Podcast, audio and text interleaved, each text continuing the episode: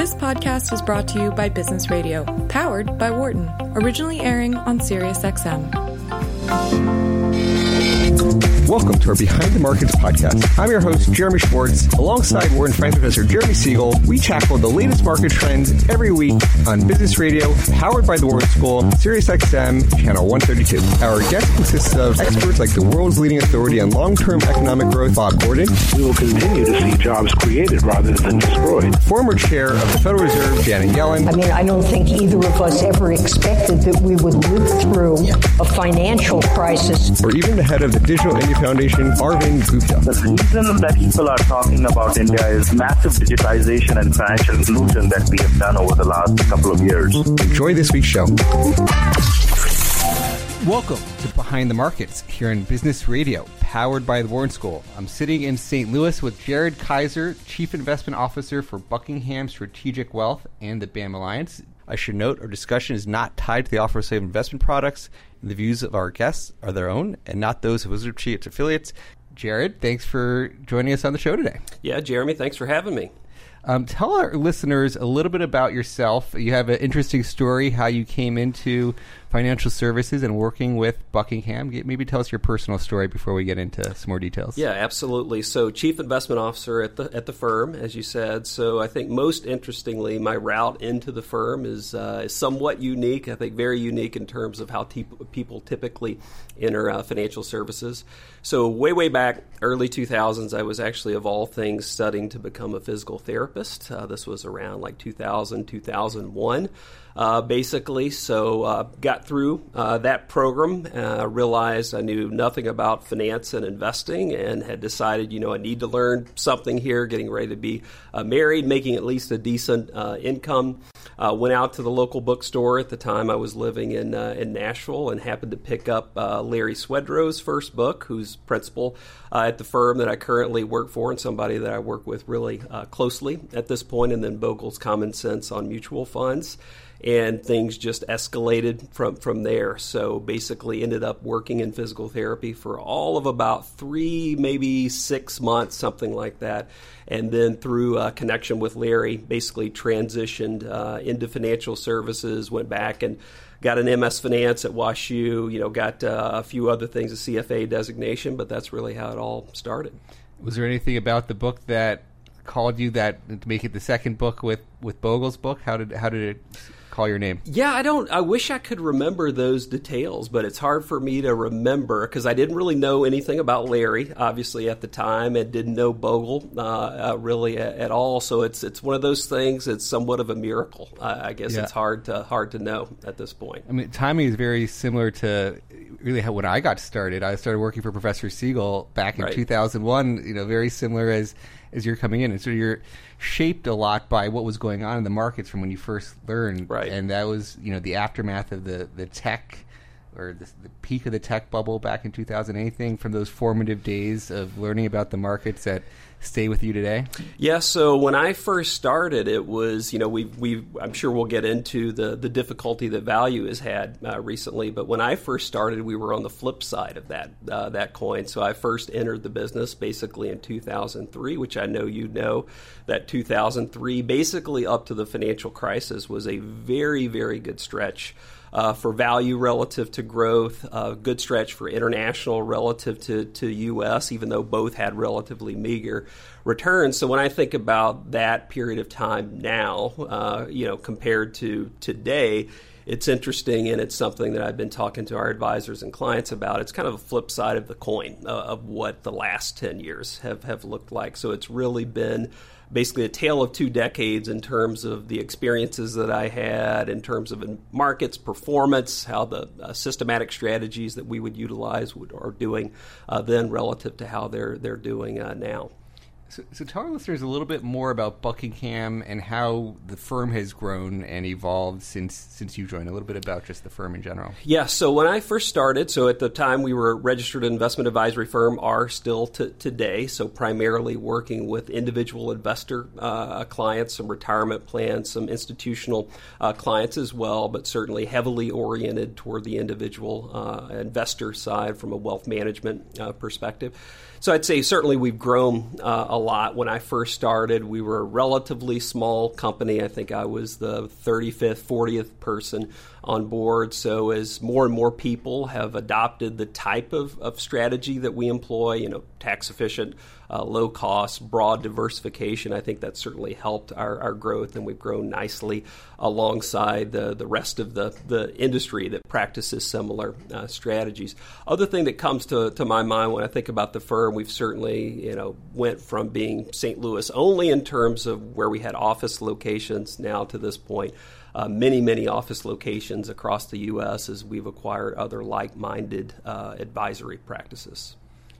And so is is the, the main focus client the, the the end individual? Is it other R I As? How does it all come together? Yeah, so it gets a little bit complex because we do have two sides to our, our firm, effectively two different business lines. We've got the side of our business where we are interfacing directly with an individual investor client from a wealth management capacity, and that's the part that I just spoke yeah. uh, to. Uh, but we also have a separate uh, side to our business that's now even uh, bigger, which is effectively a combo of what we call our advisory services business and then the Loring Ward uh, side of the business from that acquisition, where our clients are other advisory firms that are independent of Buckingham that are utilizing us for a range of different uh, uh, services, including kind of an investment consulting aspect as well. But they're independent firms. We're just they're, uh, they're clients uh, of ours, basically. And is it a technology solution? Is it just investment advice? Yeah, what are, it's it's it's also changed a lot. Certainly, it a large portion of it is incorporation of technology. So a lot of firms are always thinking about how can I, can I operate more efficiently in terms of being able to service my end investor and wealth management clients. So certainly we try to bring technological efficiencies to those firms, but they'll utilize us for lots of other things. So some folks really value the investment consulting uh, support, you know, in terms of being able to hear from our investment uh, committee, what are we thinking about relative to investing and capital market assumptions and a host of other things, all the way to uh, utilizing us for wealth management Uh, expertise that we're able to bring to the table. And then, since it is a fairly sizable collection uh, in total, in terms of the total number of firms, there's a community aspect to it as well, in terms of being able to learn from other advisors that are outside of your, your locale. So there's that uh, dimension to it as well. So let's talk a little bit about your investment philosophy. So you mentioned value earlier on. Like, how, how do you anchor?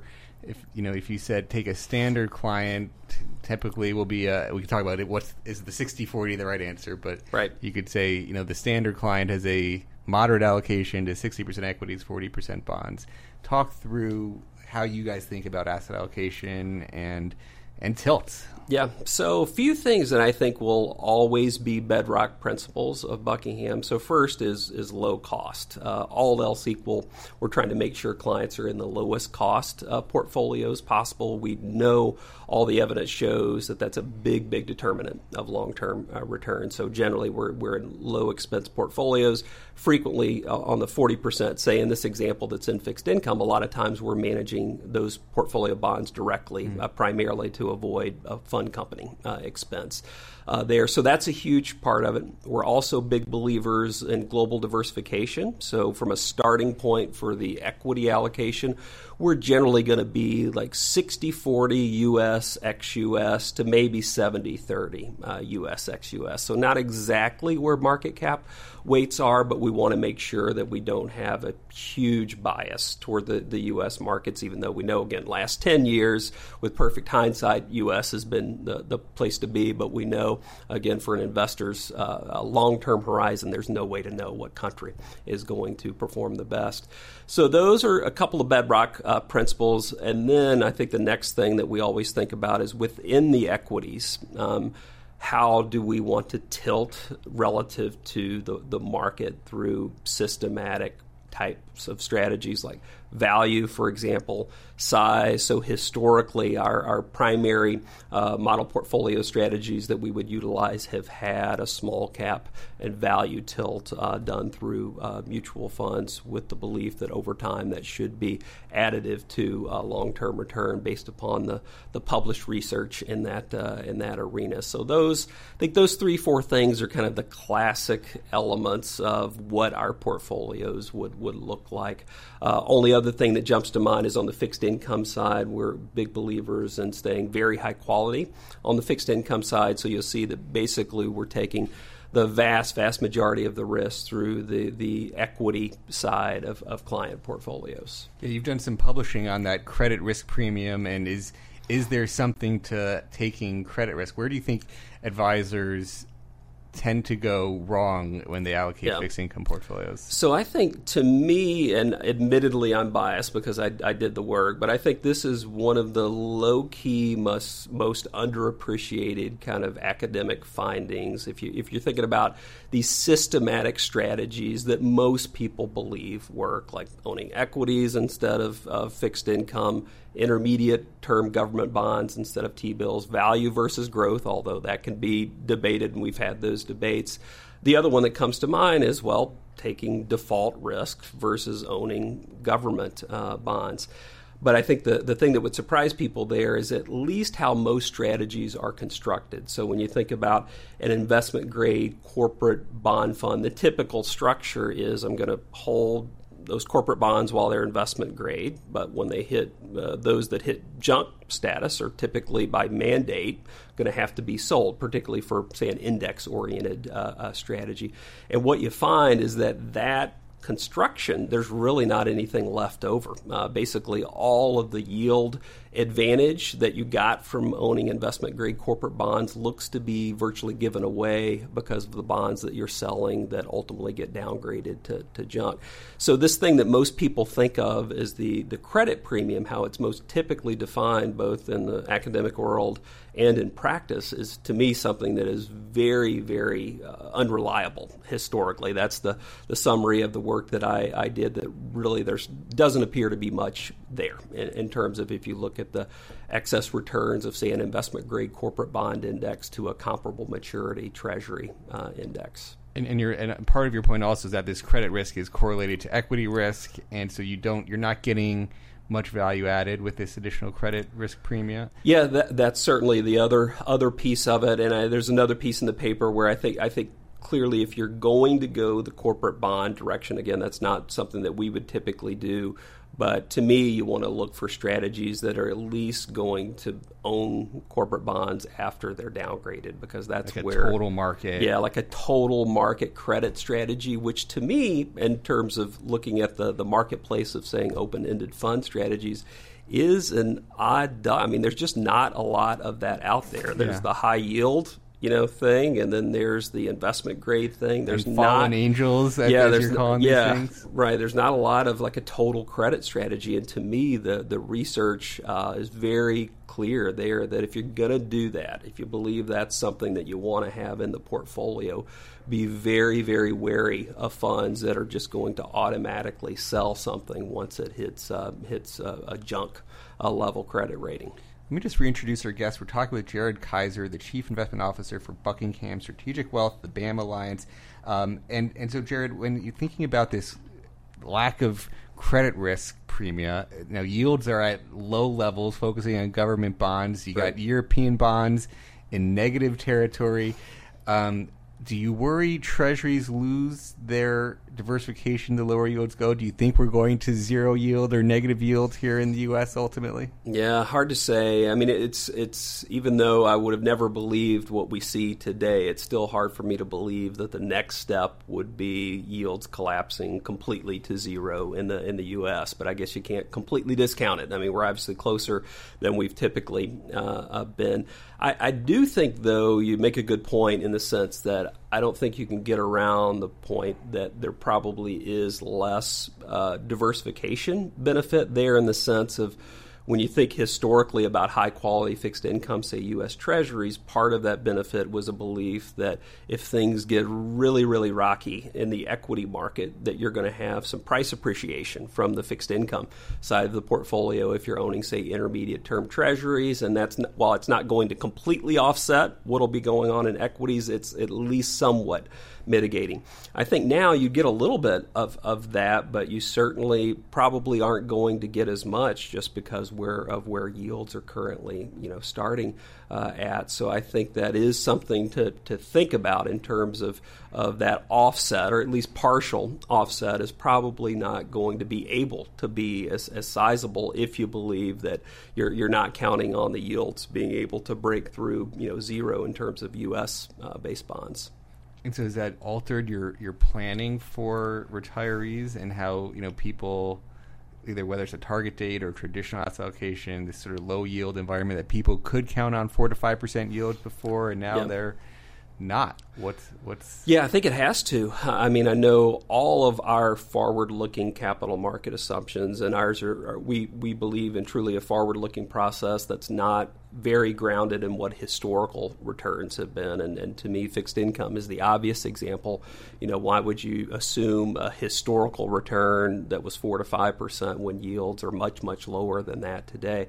So I'm certainly in the camp that thinks that dynamic flows through to almost everything, that you have to plan for basically lower returns across the, the board, uh, not just with fixed income, likely from equities as well, or at least equities broadly, if you think about like a broad market. market style benchmark. And yeah, there's no getting around that. If you believe that's a, a reasonable way to project, that that is going to have implications in terms of how long is a portfolio likely to be able to last, what type of spending rate uh, can it support. I think uh, everybody has to plan for lower, you know, rates of, uh, of of spending that are going to be possible out of a portfolio, or else start contemplating, you know, other strategies that you truly believe might be able to to improve upon what that traditional stock and, and bond portfolio is going to be able to uh, to deliver. Because again, I don't know how you get around uh, a relatively low,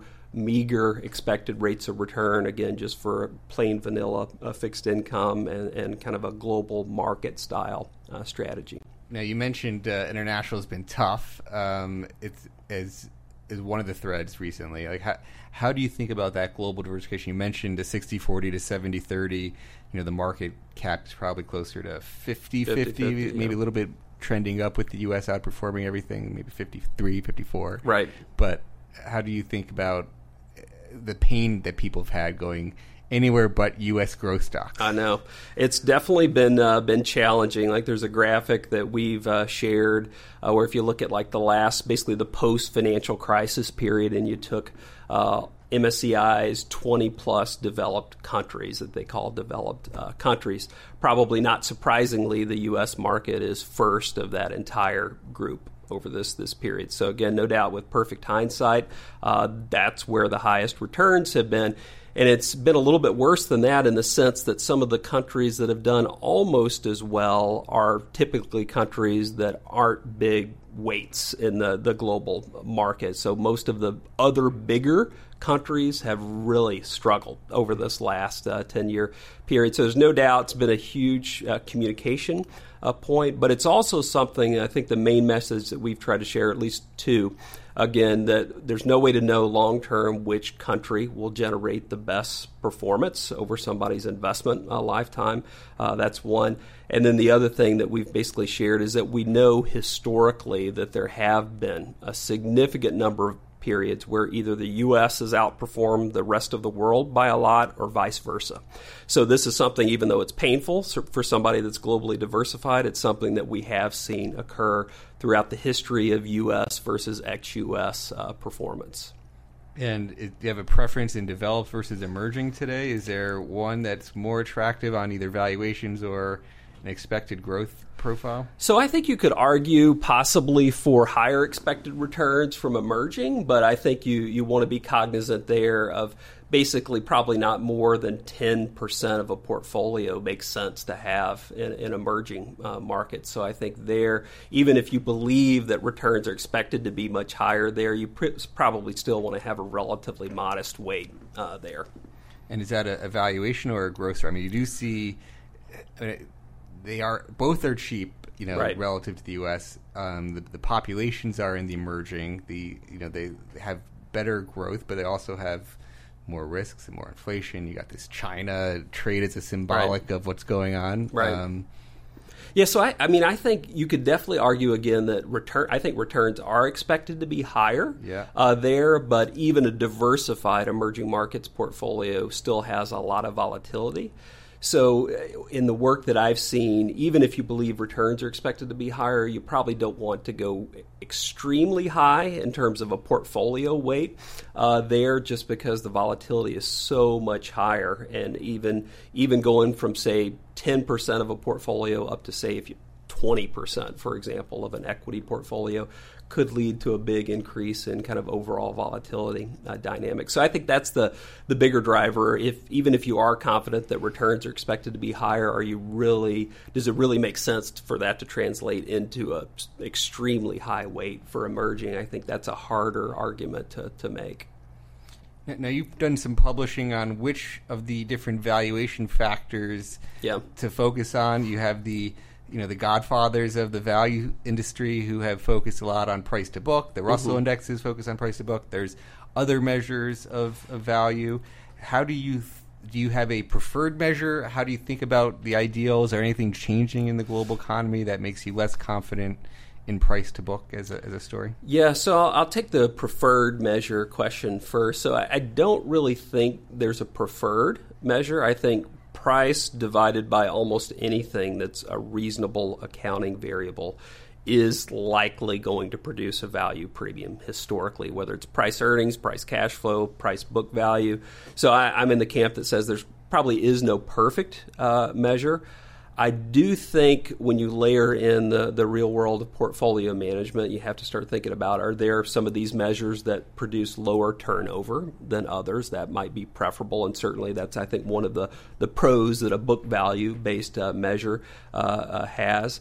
So I think all those measures, though, are generally uh, uh, good ways to implement uh, implement value. Mixing measures can can generally make sense as uh, as well. Uh, but what I would say, though, if you said uh, from the work that, that I've I've done, others have done, if you look at just the uh, academic definitions of value defined different ways, like the, the classic price-to-book measure, price-to-earnings, price-to-cash flow, and say, is there anything that is truly, truly distinct and completely game-changing about one compared to the other? I think there's very weak evidence uh, there. I think you could argue maybe uh, uh, that the cash flow-based measures will bring in more of like a profitability piece to them, which which might be might be preferable, but I definitely don't believe that there's you know, these are the good ones and these are the bad ones. I think they're all capturing some similar things,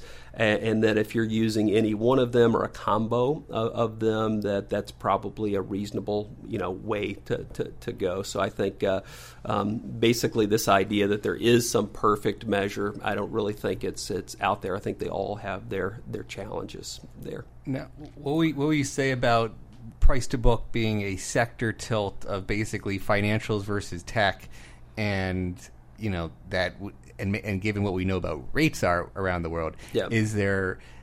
Do you worry at all about this tech versus financials long run? Um, well, I, so. I think in, in practicality there, I think what you're saying is is true. You can see that financials bias. Uh, all the fund managers that we work with, I don't know any that have no sector constraints whatsoever, that they're not overlaying on top of the, the value metric that they're they're using. Now, some of those constraints can be tighter, some can be more loose, but I think virtually everyone is trying to add something to constrain sector exposures to some degree um, uh, there. So I think in practicality, they're they're trying to, to mitigate that to some degree for whatever the measure is that they uh, that they uh, uh, end up choosing there. And then the other thing I would say, even though it's it's uh, pretty weak in terms of not incredibly strong, I do think there's at least a reason to believe there could be a modest Uh, value premium across industries. So to me, it's not the end of the world that you're not exactly at sector neutral relative to the broader market, as long as you've you've got what you believe is a good measure. You've got some uh, uh, sector constraints that you're adding on top of that, so it can't just completely go to financials or, or something uh, uh, like uh, like that. I think that's a reasonable you know structure to uh, to, to to take. Again, it, for me, all these things are are so marginal in terms of that it's it's almost impossible to say that no, this is the definitively better way to go, and there's a huge flaw here. I think there's a lot of people trying to say that. I, I just don't think it, there's anything nearly that definitive that you can say for most sensible ways of, of going about building a value portfolio. Now, that's not to say that you know one of them will end up doing better than the other over a particular period of time, but saying, oh, definitively, this is the best and these are the, the worst, I think that's just difficult to, to say. Any other areas of research you're actively working on, you're excited about, things that, that could change how you, how you think about things or manage portfolios? Uh, so thinking about things I've done uh, recently, so uh, interesting uh, work I did looking at basically the REIT uh, market, the publicly traded uh, uh, REIT market, which is something that we utilize, have reflected in client portfolios. There's been a lot, uh, some debate at least, is it a unique asset classes are publicly traded real estate distinct from stocks and, and bonds. So some of the work that I've done there basically suggests that they're really not truly alternative in that sense in terms of being completely distinct from mm-hmm. stocks and bonds, that they basically kind of look like a hybrid uh, type of uh, of investment. So uh, that was fun work to, to work through because it's an asset class that we have used in client portfolios, debated, is this an alternative investment strategy? Is it uh, is it not? So that's one that's gotten a little bit of, uh, of attention and was an interesting paper to, to work through. And uh, anything else on stocks and bonds? You, you mentioned there's sort of stocks, bonds, and some anything else that diversifies. Is there anything in that other category that yeah. uh, that's more relevant today than it used to be, or is inflation dead? No, nothing beyond stocks and bonds is all that we need. So we, we do have some alternative strategies that we, we utilize basically across a, a, a basically three different areas for certain clients. One would be kind of a, a marketplace lending uh, strategy that's basically in the consumer uh, lending uh, space, which is certainly fixed income in some sense, but I think alternative Uh, enough and, and certainly not uh, perfectly liquid that I think it, it can fit in the alternative bucket. Uh, reinsurance as well, although it's had a rough uh, couple of years when you look at that, that as a long-term diversifying strategy. I think there's a real solid case that that is truly distinct and different from stocks and bonds and can generate return above high-quality fixed income. And then, again, along with the, the factor-oriented things that we, we do, we're big believers that if you're going to implement Uh, tilts in any kind of way, that you should think about doing it in all asset classes as well. So we've got like an alternative risk premium strategy that we use that's basically trying to take this concept of tilting towards certain styles and equities and then applying that broad-based across other asset classes as uh, as well. So we still are are in the skeptical camp, but not so skeptical that we would say there are no alternative strategies that could ever make sense. So we will uh, advocate in some cases for modest allocations to strategies like those those three. Very good. Any any other closing thoughts or things about Buckingham, the BAM Alliance, you'd like our, our listeners to know? Don't think so. Yeah, thanks for having me uh, on today. Good conversation. Thanks for joining us, Jared. Thanks for listening to the Behind the Markets podcast. If you want to learn more about WisdomTree, visit wisdom tree dot com. You can also follow me on Twitter at Jeremy D. Schwartz. I'd like to thank Patty Hall for producing our live program on SiriusXM, Channel one thirty-two, and our podcast producer, Daniel Bruno. Join us next week for another edition of the show. For more insight from Business Radio, please visit business radio dot wharton dot u penn dot e d u.